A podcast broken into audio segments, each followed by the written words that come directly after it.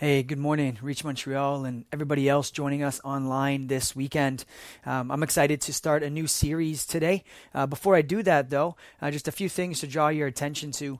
Uh, first of all, uh, for you, if you are a part of Reach Montreal, uh, we are working on a uh, discussion, a tool a conversation around uh, the racial tensions and some of the um, aftermath, of, especially in the U.S. Um, following George Floyd's uh, death. And we want to make sure that we're doing that from uh, not only a Canadian perspective, but also from a Christian perspective. Uh, so uh, keep your eyes open. We're going to be working on some kind of a resource or a discussion that we can offer to you as we navigate that uh, and try to do it in light of the gospel and do it well. Um, secondly, uh, look out for giving statements. Uh, if you uh, attend Reach Montreal um, or are a member, we try to every um, few months give you a quarterly update of your giving and just to keep a record of that. And so we're working on getting those out to you this coming week. Uh, so keep your eyes open for those coming to you. And third and finally, uh, if you are a member, an active member of Reach Montreal, uh, we have a, a, draft of our uh, budget for 2020 and 2021 and we're going to be uh, having a meeting June 22nd uh, on Zoom, unfortunately, uh, to approve that budget. And so, what we're going to do is we're going to provide you with the proposed budget ahead of time and you're going to have a couple weeks to look at it. So, if you agree and you approve of the budget, you don't need to attend the meeting on June 22nd. Uh, that's if you have any questions or any things that need to be clarified for you. Uh, we're going to provide you a way to just provide uh, your approval and kind of vote yes, uh, proxy by email, so that uh, for some of you who are zoomed out um, or you don't have any questions that need to be answered about the budget, you can do that just by email. Um, okay, so new series looking specifically at Scripture. Okay, so this new series is called Scripture God's Word, Our Lives. So before we jump in, let me pray for us as we do that. Uh, Father, we thank you that you are a God who does reveal yourself. You're a God that doesn't just stay and stand far off, but that you come to us, that you speak to us, that you move in and through creation and history. And we're thankful that we have a record of that, a revelation of who you are. And so we just ask that even as we enter into this series, wherever we are on our relationship to the Bible, however we feel about the Bible right now, uh, that God, you would just bring us to a healthy place, that you would encourage us where we need it.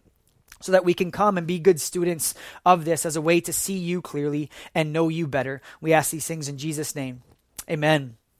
All right, so let me start with a question. What is your current relationship with the Bible? What is your current relationship with the Bible? How do you feel about the Bible right now? And, and be honest, right? Be very honest. Um, confused, uh, frustrated, uninterested. Uh, maybe for you, you're in a position where it's like, well, I don't, I don't really know. Um, or the Bible just seems kind of, I mean, interesting, but irrelevant. I mean, it's an interesting ancient record of things, but kind of irrelevant for my modern life. Um, others of you, you might be very interested, very curious, maybe even inspired to continue to grow and study and learn more. And others of you, on a day to day basis, as you try to approach the Bible, maybe you feel unengaged, disengaged, uh, bored, not able to really connect with what the Bible is and what the Bible is saying. Now, right from the jump, as we get into this, it's really important to be honest about our relationship to the Bible, how we feel about it, what we believe about it. Why? Well, because the Bible is a complex set of literature with some very strange things um, and, and even troubling and disturbing things. There's real moral and ethical and personal questions and challenges uh, around things that are in the Bible, things that are described in the Bible, and that's rightfully so. And so, so we want space to kind of feel that kind of space to be honest about our current relationship with the Bible as we go through this series. Um, the Bible is full of a lot of strange things. There's descriptions of gruesome wars. There's graphic depictions of things. There, there's graphic depiction of, of oppression in different forms. There's very specific teachings about, you know, human sexuality and marriage and divorce and heaven and hell and life now and eternity. Uh, there's other passages that, when you at first glance, they, they seem to suggest even more troubling things like genocide or ethnic cleansing. I mean, what, what do we do with all of that? How do we make sense of these things, especially from our modern perspective in our modern lives? Uh, just for fun this week, I, I looked into Google searches, some of the most popular Google searches about the Bible what does the Bible say about, and then filling in the blanks. And here was the top, here were the top searches from the Bible divorce, marriage, sex, cremation, tattoos, forgiveness, gambling, death, drinking, hell, bacon, naturally, acceptance, cussing, and shrimp. Those are the most popular searches today about the Bible. Now, what is missing from that? Something very important is missing from that. Well, the, the God of the Bible. Those are all topics. Those are all questions about topics. And my, my, my first kind of uh, pushback on this is that is the Bible an answer book for personal questions and struggles that we have? Well, yes. But is it more than that? Well, of course. Yes, it is. It's much more than that. Another challenge that we have with the Bible is that there are so many different interpretations of what the Bible actually does say. So, moving one more layer kind of deep, uh, not only are there things in the Bible that are hard to even comprehend as they're described, but then there's also varying interpretations of what the Bible actually does say. And as a church, it's it's hard work. It's tough work to sift through. What are some of the primary and secondary issues in the Bible? I mean, what are the right hills to kind of die on as far as our beliefs and our lifestyle? Uh, the Bible has been used, the interpretations of the Bible have been used to do not only awful things, but also the most beautiful things that have happened throughout history. All in the name of the Bible says. So, how do we understand this? Uh, great uh, novelist Mark Twain uh, said that the Bible is both the poison and the cure for so much of the world's problems. And he's right. A quick glance at history shows us that. That the Bible has been used to rationalize some of the best things in history and also some of the most awful things in history. One example would be the Bible being used to rationalize the transatlantic slave trade, but also the Bible being the driving force behind the abolishment of slavery and the civil rights movement. How can that be possible? Well, I'm going to suggest that most of our problems that we're feeling, most of these tensions, these real challenges, aren't actually problems with the Bible, but our interpretation and application of the Bible. And this series is going to help push us deeper into that to examine and kind of re examine some of the things that we've done with this. Another trend today that is becoming more and more common in our North American experience of the Bible is that many actually, if they're honest, see the Bible as an obstacle to faith rather than a tool for faith. Well, because it's full of strange things, supernatural things, culturally embedded situations, descriptions of things and prescriptions for others, and it's very challenging to sift through this. This has kind of led to a phenomenon that Jon Collins uh, behind the Bible Project has called a post Bible Christian which of course there's really no such thing, but it's this reality that um, every year, every few months, we kind of see this phenomenon of another uh, deconversion story of a of a, a Christian figure or a public figure or a Christian celebrity where there's a deconversion story, and honestly, most of them point to tensions in the Bible, tensions and challenges in the Bible that they felt they could not resolve. So it, it actually led them away from faith, not as a way to go deeper into it. So, how do we resolve this tension? These are all really important questions, and I wanted to introduce some of them to get us thinking as we get into this new series. Because if we're honest with ourselves and honest with each other, I mean, we're the church after all, no place for honesty, right? But if we're honest with each other about this, because many of us don't know how to feel about the Bible, we also don't quite know what to do with the Bible.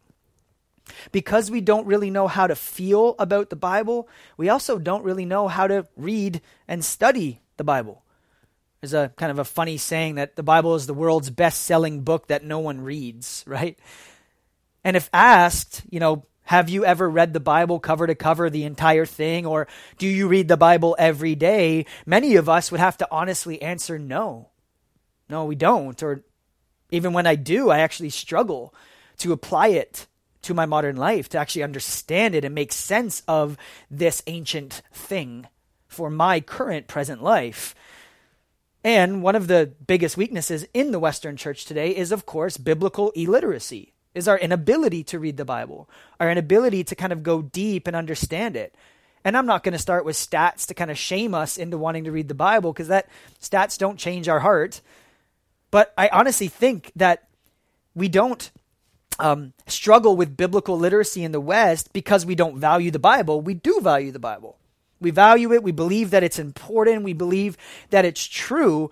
But because for many, we don't know how to read the Bible, we end up struggling and we just don't. And that's not just the case with the Bible. Uh, one in four North Americans read zero books last year, right? Uh, we don't read the same as we used to in previous generations. With the internet and the digital age, it's changed the way that we process and look for information. It has. And there's am- amazing positive things that come out of that, but there's also a cost uh, that comes with that too. Where now we're consuming you know, video content and podcasts, audio content, or short blogs, or Facebook or Twitter sound bites. And that's the primary way that we get our information. And this has had an impact on us inside and outside of the church by shifting from reading and kind of deep study to digital sound bites or social media clips, what's actually happening is that you and I are losing our ability to pursue meaning, to comprehend, remember, and learn complex and nuanced ideas. There's no complexity or nuance in sound bites there's a superficial understanding, but not a, a deep one. And so, if we lose our ability to think uh, about complex and nuanced ideas, it's going to be very difficult to apply that to life. Why? Well, because life is complex and nuanced, is it not? And so, we need to uh, be honest with ourselves. I want to give you space to be honest throughout this series about your current position and relationship to the Bible. And I also want to encourage us to go deeper. I want us to kind of question our answers and allow the Bible to question our answers to certain things as we re enter into the Bible to look at what it is, how to get at it, how to interpret it, how to apply it. And we're going to try to answer all of those things throughout this series. Um, I'm reading a book right now by a pastor um, in the States called uh, Jay Kim. And he says this, and it's, it's brilliant about kind of this struggle with the Bible right now. Listen to what he says. He says, The Bible is being affected by the digital age, you and I.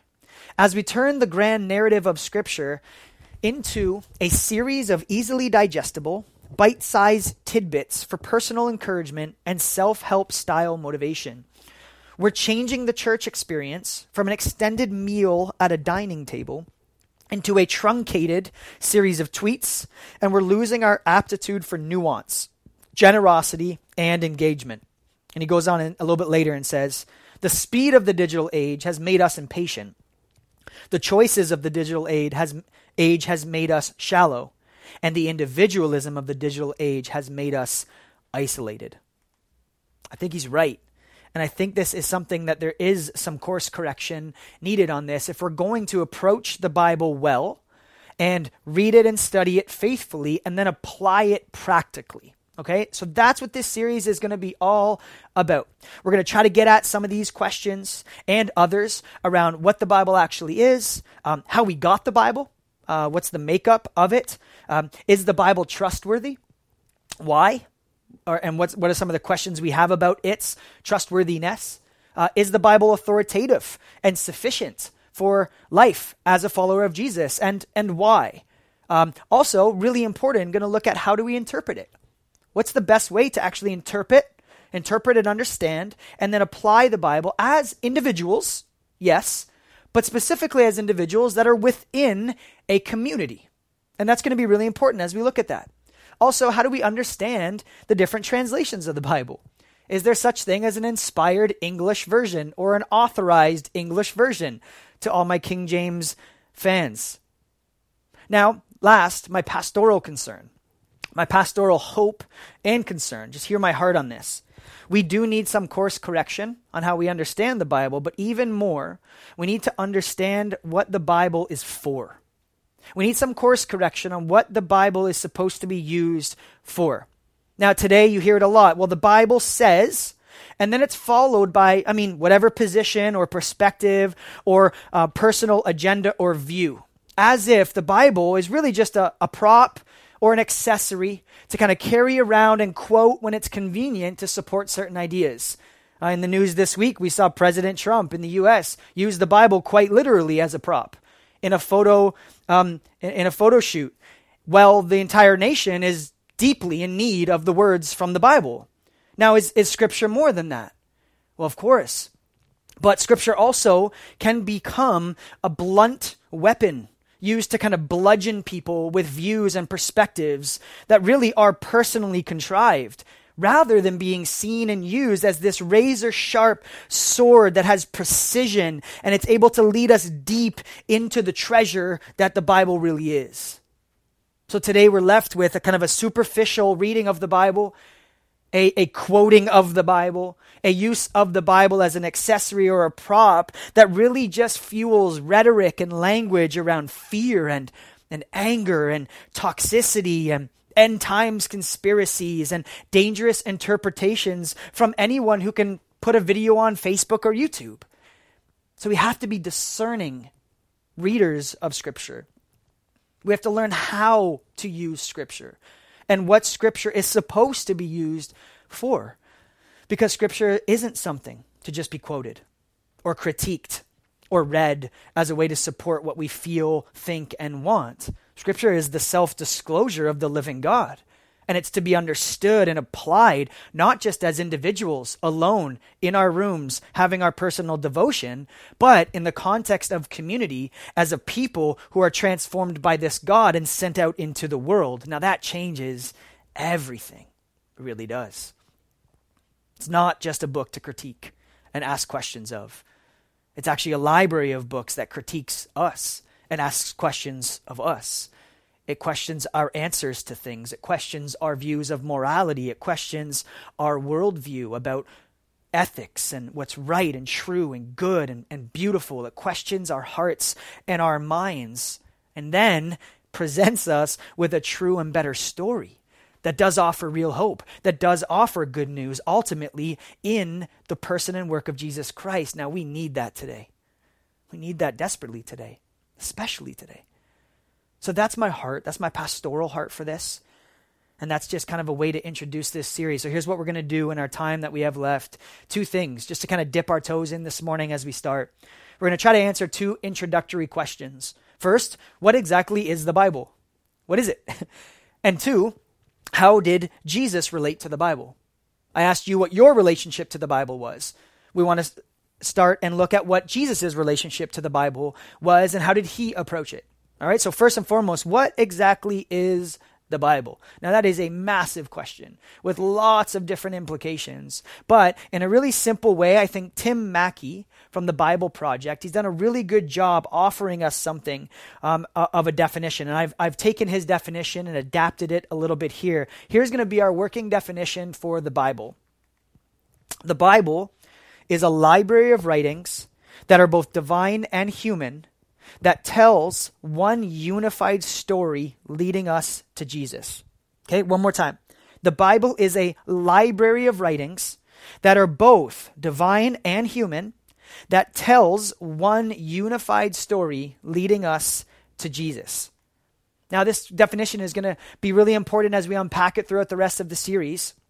Um, but really, really, really uh, quickly, even though Bible, the word Bible means book, it's actually a library of books, right? In fact, it wasn't until about 1500 years after Jesus that this library of writings actually became the book that you and I get to hold in our hands or flip through on our um, device. So that's, a long time. It, it became a book, but it really is a library of books. And we're going to spend some time looking at that throughout the series. But the Bible, as one book, is really a bound together library of 66 different books and writings. 39 books in the Old Testament. That's what Jesus saw and used as his scripture. Uh, he calls it the law and the prophets to talk about the different sections within that library of literature. And then there's 27 books or writings in the New Testament. And we know that that is after Jesus, written by the eyewitnesses to Jesus' life and ministry and death and resurrection, and then the movement of the church after Jesus. Why is this important? Well, it's very key because a book, one book, tends to have one author, one genre, one perspective, written at one time, whereas a library of books includes many writings spanning several genres, written from different perspectives in different times of history. And that is the Bible. The Bible actually has over 40 human authors uh, from very different backgrounds with very different human experiences. We've got kings, we've got peasants, we've got farmers, we've got shepherds, we've got fishermen, we have priests, we have prophets, we have scholars, we have tax collectors, all spanning three different continents modern Asia, Africa, and Europe over the course of 1500 years in three different languages Hebrew, Aramaic, and Greek. Now, that is the library of Scripture. And that library includes not only just di- different human authors, but also different genres of literature. And this is very important, and we're going to see this as a key for how we interpret the Bible over the series. But we have many different genres. We have story, uh, we have history, we have biography, we have narratives, we have genealogies, we have poetry, we have the apocalyptic literature that we really don't know what to do with, right? We have parables, which is his own form that Jesus uses for teaching, and we have royal records and edicts. Lots of different genres. And the Bible actually is made up of three main genres. Even though we have all of those different ones, there's three main genres that make up the library of Scripture. The first is story. 45% of the Bible is, is narrative, it's story. 33% is poetry. And 23% is kind of the rest discourse, teachings, letters, that kind of thing.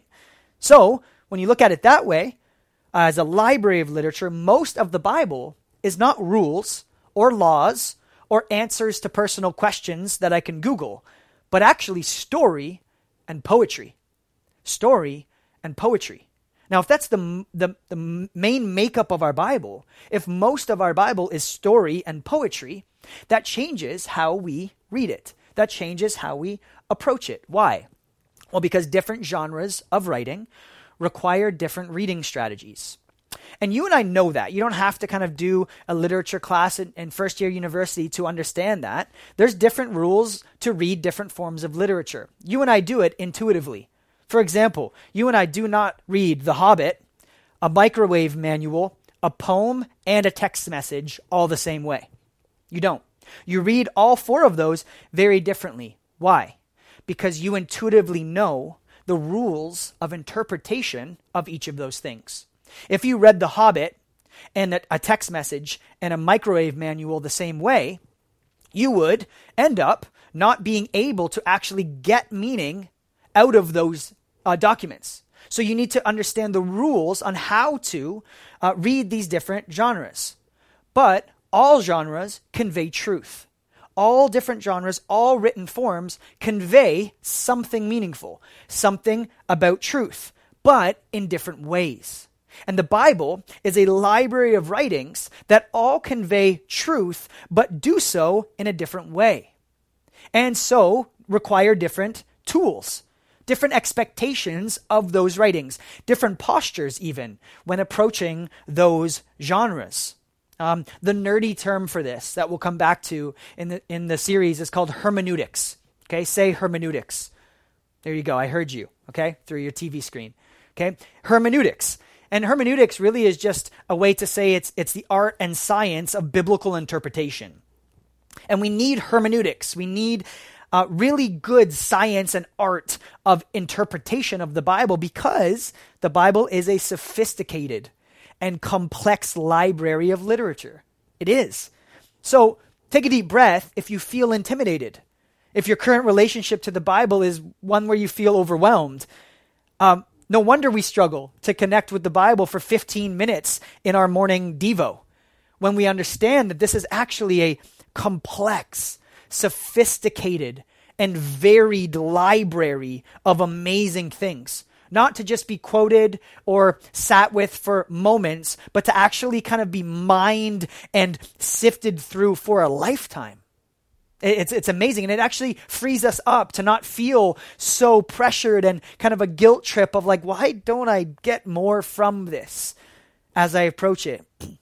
And I actually think uh, in our Western view of kind of personal application of Scripture, we've missed the beauty of the complexity of it and the role of community and how we read it and apply it. And we're going to unpack that even more throughout the series. But I do think that oversimplifying Scripture and downplaying kind of the scope and the span and the beauty of it has actually led us to oversimplify the message of it and to moralize uh, things that really were not supposed to be morals of stories, but instead an invitation to be embedded into the true story of reality that God Himself is inviting us into. And it's so beautiful when we understand that. So, in a nutshell, what is the Bible? Well, it's, it's many books, but one story. The Bible has many human authors, but one divine author. And throughout the series, we're going to try to bring our eyes from kind of the micro level up to the macro to really understand and start to explore the overarching narrative of Scripture. If most of Scripture is story or narrative, it's really important to understand what story is Scripture telling. We don't want to miss the forest for the trees. We want to be able to recognize the trees, but that it actually bring our eyes up to understand the beauty of the forest. Because the Bible and its redemptive scope and its kind of grandness actually invites us to experience the story that it tells. Uh, Tim Keller, in his book Counterfeit Gods, he sums this up and kind of offers this encouragement for us and says this The reason for our confusion around the Bible is that we usually read it as a series of disconnected stories, each with a moral for how we should live our lives. It is not. Blunt but true, right? It is not. Rather, it comprises a single story telling us how the human race got into its present condition and how God, through Jesus Christ, has come and will come to put things right. I love that. I love that because it's an invitation to go deeper. It's an invitation to go deeper and wider at the same time as we approach Scripture. So that's how we're going to get started with what the Bible is. And then, secondly, how did Jesus relate to the scripture? How did Jesus relate to the Bible? What did he say about the Bible? Well, Jesus had a very, very important and close relationship with the Bible. Jesus was, after all, a Jewish rabbi. He was a Jewish rabbi who taught what? The scriptures. Now, when Jesus was on earth, the scriptures were what we now know as the Old Testament and we'll we'll talk about how those came into be. But but they're called either the Old Testament or the Hebrew Scriptures, um, or even at, at, a deeper nerdy level, the Tanakh. Okay, and so that was Jesus's Bible. That was Jesus's Scripture, and he had a very high view of Scripture. He had a high view of the inspiration of Scripture, the authority of Scripture, and the application of Scripture, and he took it very seriously. He did, and we should too. As followers of Jesus, we want to approach Scripture the same way that Jesus did. A um, few examples. Jesus says that Scripture cannot be broken in John 10. That there's something about it that's solid. It cannot be broken by, by anything outside of it. Okay? Uh, an- another time, Jesus says, You are wrong, talking to the religious teachers, which is already, um, I love when Jesus does that, right? You're, you're wrong. Okay? You're wrong. Why? Because you neither know the scriptures nor the power of God. And those two are very connected. He does that in Matthew 22, where you don't know the scriptures nor the power of God. These two things are intricately woven together, that the power of God is actually experienced through the scripture, and scripture points us to understand the power of God. And Jesus upholds that as very important. And last example, Jesus says to the religious teachers, Have you not read what was spoken to you by God? See the connection there. That's in Matthew 22 again where Jesus is actually making a connection between reading the scriptures and what God says. It's been spoken to you by God, but it's come to us in written form in scripture.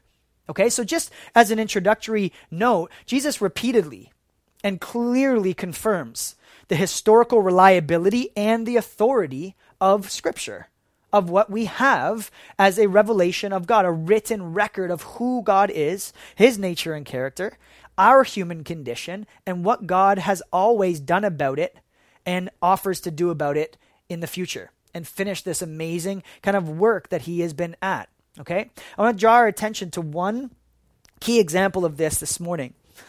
It's in Mark 12, where Jesus is talking about Scripture, and he makes a really, it's a very quick comment, but it's really important for how we understand the relationship between kind of human authors and divine author of Scripture. And here's what he says in Mark 12, verse 35 through 36. And as Jesus taught in the temple, he said, How can the scribes say that the Christ, the Messiah, is the son of David? Okay, so he's, he's living thousand years after David. So the question is, how can he say that he is the son of David? Well, David himself, in the Holy Spirit, declared, The Lord said to my Lord, Sit at my right hand until I put your enemies under your feet. Okay, so what, what's happening in this passage is Jesus is quoting Psalm 110, and David makes a comment right? Makes a comment. Uh, uh, Jesus is showing us that when David spoke, it was being carried. He was being carried along by the Holy Spirit. So, what is Jesus doing here? It's really important. Jesus is holding the divine and human character of Scripture together. Okay, he didn't say, you know, David speaking from his own experience or sharing his own opinion for that culture, or David with his imagination told us this fairy tale, right? Or David speaking from the way that he viewed God at that time. Or David oppressing us with his male and patriarchal views and power, right? He doesn't, doesn't start there. He actually says that David speaking, but carried along by the Holy Spirit. Jesus also doesn't read it as David being in a trance, right? That he's kind of in a trance, dictating the words of God, kind of as a mystic, transcendental experience that David isn't being inspired and overshadowed by the Spirit to kind of become a mechanical robot, like robotic instrument. Uh, where he's kind of possessed by God, but that Jesus actually holds both of these things. He says, David speaking by the Holy Spirit. Super, super important. He, Jesus shows us that Scripture is neither just a human invention, nor is it a dictation by God free of human involvement, free of human experience, free of human giftedness, but that it's both. That Scripture is both divine inspiration and human communication. Both at the same time, perfectly balanced, simultaneously true.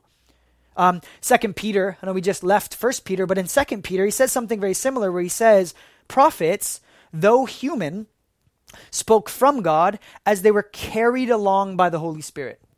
And maybe the most famous uh, New Testament passage about this is the Apostle Paul's words to Timothy in 2 Timothy 3 16, where he calls Scripture sacred writings that are God breathed, right? That they're God breathed, they're breathed out by God. So, so what is Scripture according to Jesus? What is Scripture according to the New Testament? Well, it's God's word through human words. It's God's breath through human voices. A good example of this is when I kind of listen to Prince play the guitar, or Ray Charles play the piano, or Louis Armstrong play the trumpet. You can see my musical um, preferences right there. I'm struck by the beauty of that music. I'm struck by the mastery that they have over that instrument. But the question is is the music coming from the instrument or is the music coming from the musician? Yes, the music's coming from both. And that's a good way to understand Scripture. That's how Jesus kind of holds this divine and human tension that um, of Scripture. That God, uh, orchestrating and demonstrating His nature and His beauty in and through human instruments across history. Uh, Andrew Wilson, in his book Unbreakable, talking about the unbreakable nature of Scripture, like Jesus says, uh, he, he sums up this idea of inspiration this way The Bible writers are the instruments of revelation. A trumpet here, and an oboe there, and a saxophone here, and they all make different sounds. But the musician, the skilled artist who fills them all with his breath and ensures the tune is played correctly, is the Holy Spirit. That's kind of how inspiration works. I love how he finishes and just says that's kind of because it's it, this is it's it's it's hard. It's hard to understand this and uh, experience like a balance in this tension of the humanness and the godness of Scripture. But it's really important to understand Jesus speaking of inspiration, not mechanically, but but organically. That God doesn't kind of over um, overlook human experiences and culture and history and language, but that He actually uses it and communicates through it. Now, why is this important, especially at the beginning of this series? Well, because without a balance, a balanced view of both the divine and human fingerprints on Scripture, we end up unable to see what Scripture reveals about the nature and character of God and the condition of humanity. And we need to be able to see both clearly. We don't need to scrub the divine fingerprints off of Scripture, and we also don't need, don't need to scrub the human fingerprints off of Scripture because Jesus doesn't. Jesus holds both the divine and human character of Scripture in perfect tension because it offers us a true revelation of who God is and a true revelation of the human condition and the story of reality. And it's beautiful in that tension. It's beautiful with that nuance.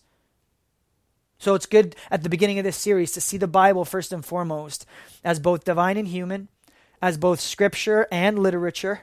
Um, this is what we'll call kind of the incarnational view of scripture, an incarnational view of the Bible. And that comes from the idea of the incarnation, that Jesus is both what? Divine and human. He is fully divine and fully human simultaneously. In John 1, we hear about the Logos, the Word of God, becoming what? Flesh. The Bible points us to that reality coming into human history. That Jesus, as being fully God and fully human, the Bible too is fully God and fully human simultaneously. So, these are not c- contradictory things. These are actually complementary things to be held in tension. And our interpretation of Scripture will suffer when we overemphasize either the humanness or the divineness of Scripture at the expense of the other. So we want to have a balance in that. So I'll put the question to you what's your leaning? Where do you lean? Where do you feel kind of that discomfort of like, oh, yeah, I understand the humanness, but it's it's inspired. It's the word of God. Or some of you are like, I understand it's the word of God. I, I trust it. I, I believe it's true, but I can't ignore the humanness that it actually was written by human beings. I just want to encourage you to resist the urge to move too quickly to either side and just get comfortable sitting in the nuance, sitting kind of in that tension. The reason why this is important, especially today, is because we end up caught in this argument, kind of screaming at each other uh, between kind of two camps, two different views of this. Uh, the first is kind of so called conservatives who, you know, the Bible is God's word, it's infallible, period. The Bible says it, I believe it, that settles it, right? You've heard that before. And then there's kind of another side of this argument, another camp where who are the kind of the so-called progressives who kind of push back and go, yeah, but it was written by human beings.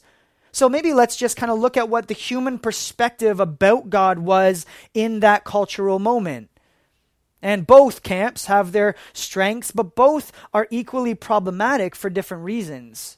The first, kind of like the so called conservative view, almost has like a golden tablet view of Scripture that it was divinely dictated in its manuscripts and kind of like dropped out of heaven, free of real tensions, free of things to wrestle with, free of conflicts, free of real human experiences to think about and interpret. The Bible says it, I believe it, that settles it. Now, is that true? Well, there's something true about that. But what that ends up doing is it actually ignores what we talked about a minute ago. It ignores hermeneutics. It ignores interpretation. It ignores the process of interpretation and how we arrive at what does the Bible say and what happens when we have a tension of interpretation. So this view uh, ends up being far too simplistic.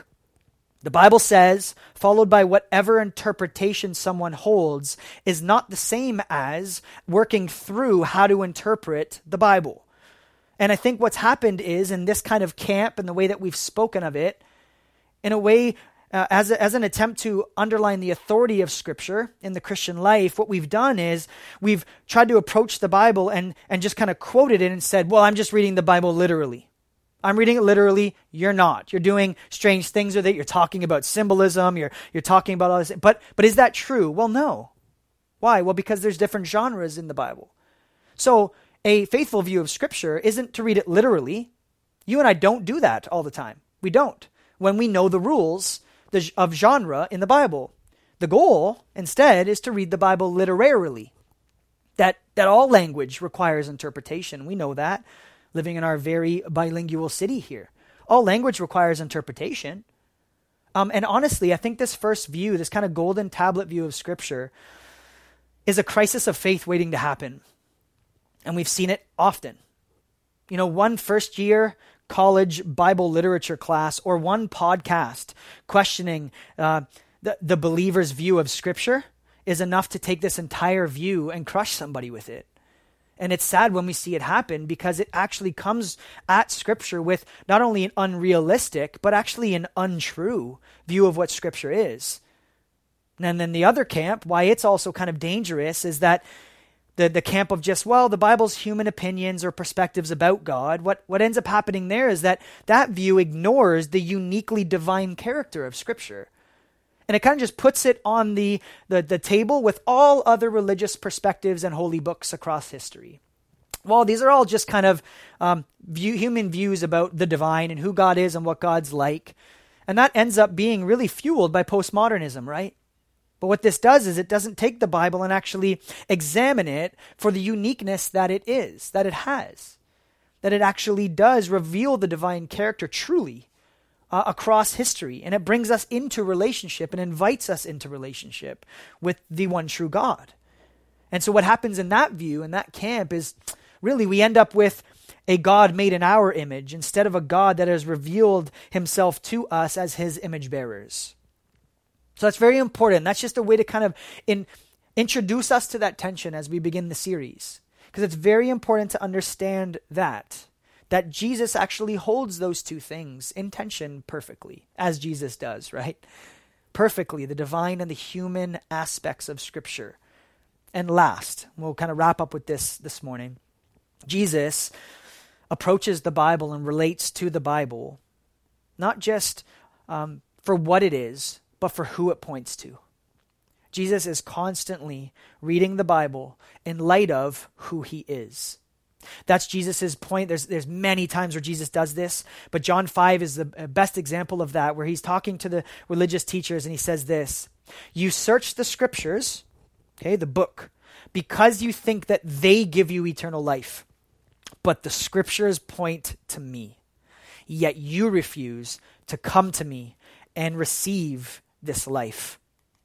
For Jesus, Scripture is a library that points to and finds its climax in Him. That the Old Testament anticipates Him, and the New Testament points back to Him. It points to His kingdom rule, with Him as King. And, and, and it allows us to understand that Scripture isn't just um, something to be studied, but it's actually something that invites us to know not just knowledge and information, but a person, a personal God. The, I, again, the nerdy term for that is Christocentric, centered on Christ. And we're going to do that throughout the series. What does it look like to read the Bible with Christ at the center? How do we do that with the different genres? How do we see Christ being anticipated by all those different um, passages and genres in Scripture?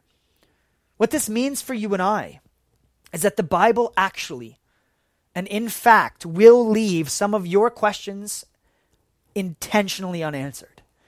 Why? Well, because it's leading us to the one who has the answers. So it's not bad to ask questions. The Bible does have lots of answers about things, absolutely. But the Bible also does intentionally leave some of our questions unanswered. And not only that, the Bible actually shows up and questions the answers that we do have. It questions our ways.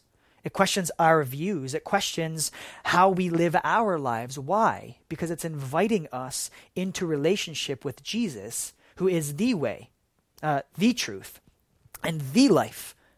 And that's everything that Jesus is getting at in this passage. He's saying that you can actually read the scriptures. You can know a lot about the Bible. You can get degrees in the Bible. You can even be a Bible teacher that people listen to and quote from and actually miss the entire point of the Bible, which is Jesus Christ himself. God made flesh, the word that came to us. We got to be really careful with that. A few verses later in this same passage in John 5, in verse 42, Jesus actually says to the religious teachers, I know that you do not have the love of God within you. Now that's really interesting because Jesus just kind of criticized them for the way they are reading the Bible, but then he gets to the heart of the matter. He goes deeper and he says, actually, it's because you don't have the love of God within you. It's not your methods, it's not that you're kind of coming at the Bible with, with poor interpretive methods. You actually got, guys, you know lots about the Bible. You're interpreting the Bible a lot and you're doing it well and you're studying and you know it. I mean, you can, you can quote it. It's amazing. But what he's saying is he's actually pointing to the posture, the heart posture that we need to have when we approach the Bible.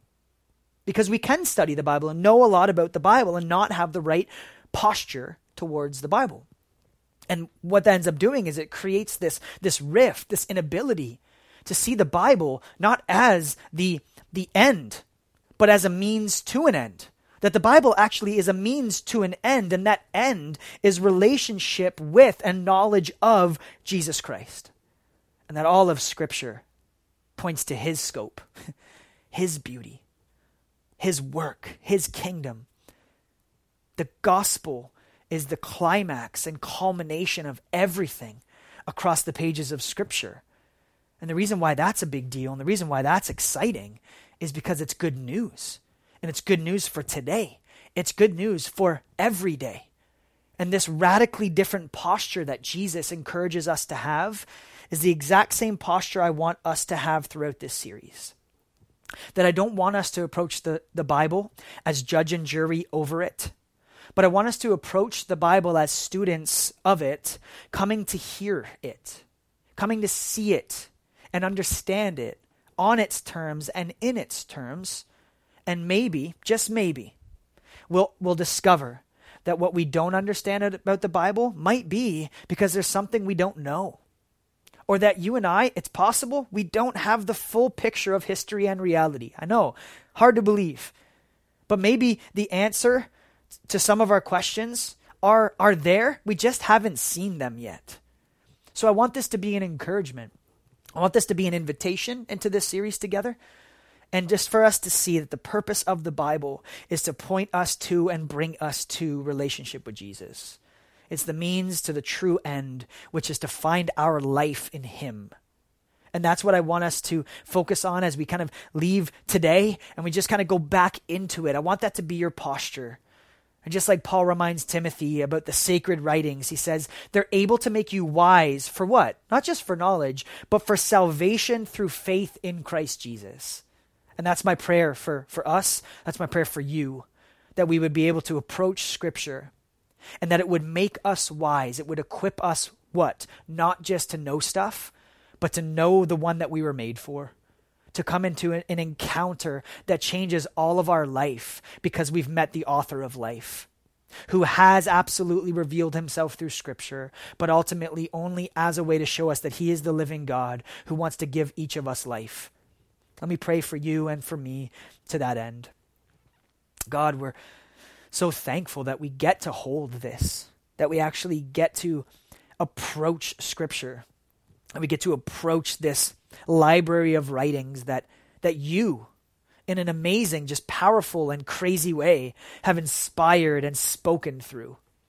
We just prayed for this series. I pray for all of us this morning as we contemplate this, as we kind of leave this and go back into the Bible, that you would give us the right posture, that you'd help us to understand what the Bible is and the purpose of the Bible as us bringing us, bringing us to you, Jesus.